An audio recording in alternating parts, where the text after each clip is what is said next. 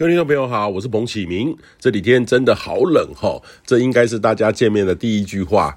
那这几天的的确是入冬以来最冷的一波，不仅强度够，持续时间也够长哦。那强冷空气呢，配合上水汽湿冷的感受特别的明显。不过冷空气的威力呢，在周日中午就显著的探底了。以台北市的标准气象站来看的话，最低到十点三度。周日傍晚呢，虽然说一度有往下探，但是一直没有更低哦。那目前呢，有缓步回升的趋势，但是这个非常的慢。由于湿度是蛮高的，体感温度呢变化很少，所以感受相差不是很大。但是至少呢，强冷冷空气没有再更进一步的增强。这个也就是说，这波冷空气最低的谷底已经度过，未来这几天将逐步的缓慢回温。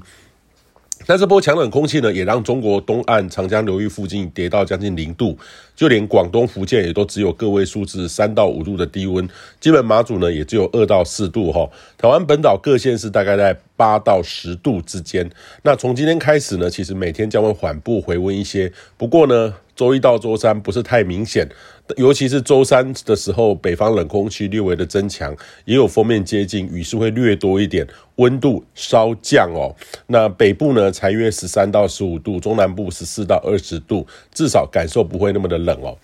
那要显著回温有感，可能要到周四、周五到这个周末连假期间。北方冷高压显著的东移出海，整个大环境改变会较为显著。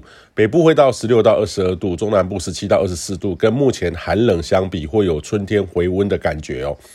那这几天接连受到中国南方云系东移的影响，各地持续有雨。那还是以中部以北持续时间比较长，也难有这种短暂的空档。那目前滞留锋面呢，正位于广东、福建附近，持续有水汽发展并东移。周一到周三，各地还是仍然持续有雨势，不过南部会先缓和一些，雨势会略微的减缓，不过都还是有短暂阵雨发生。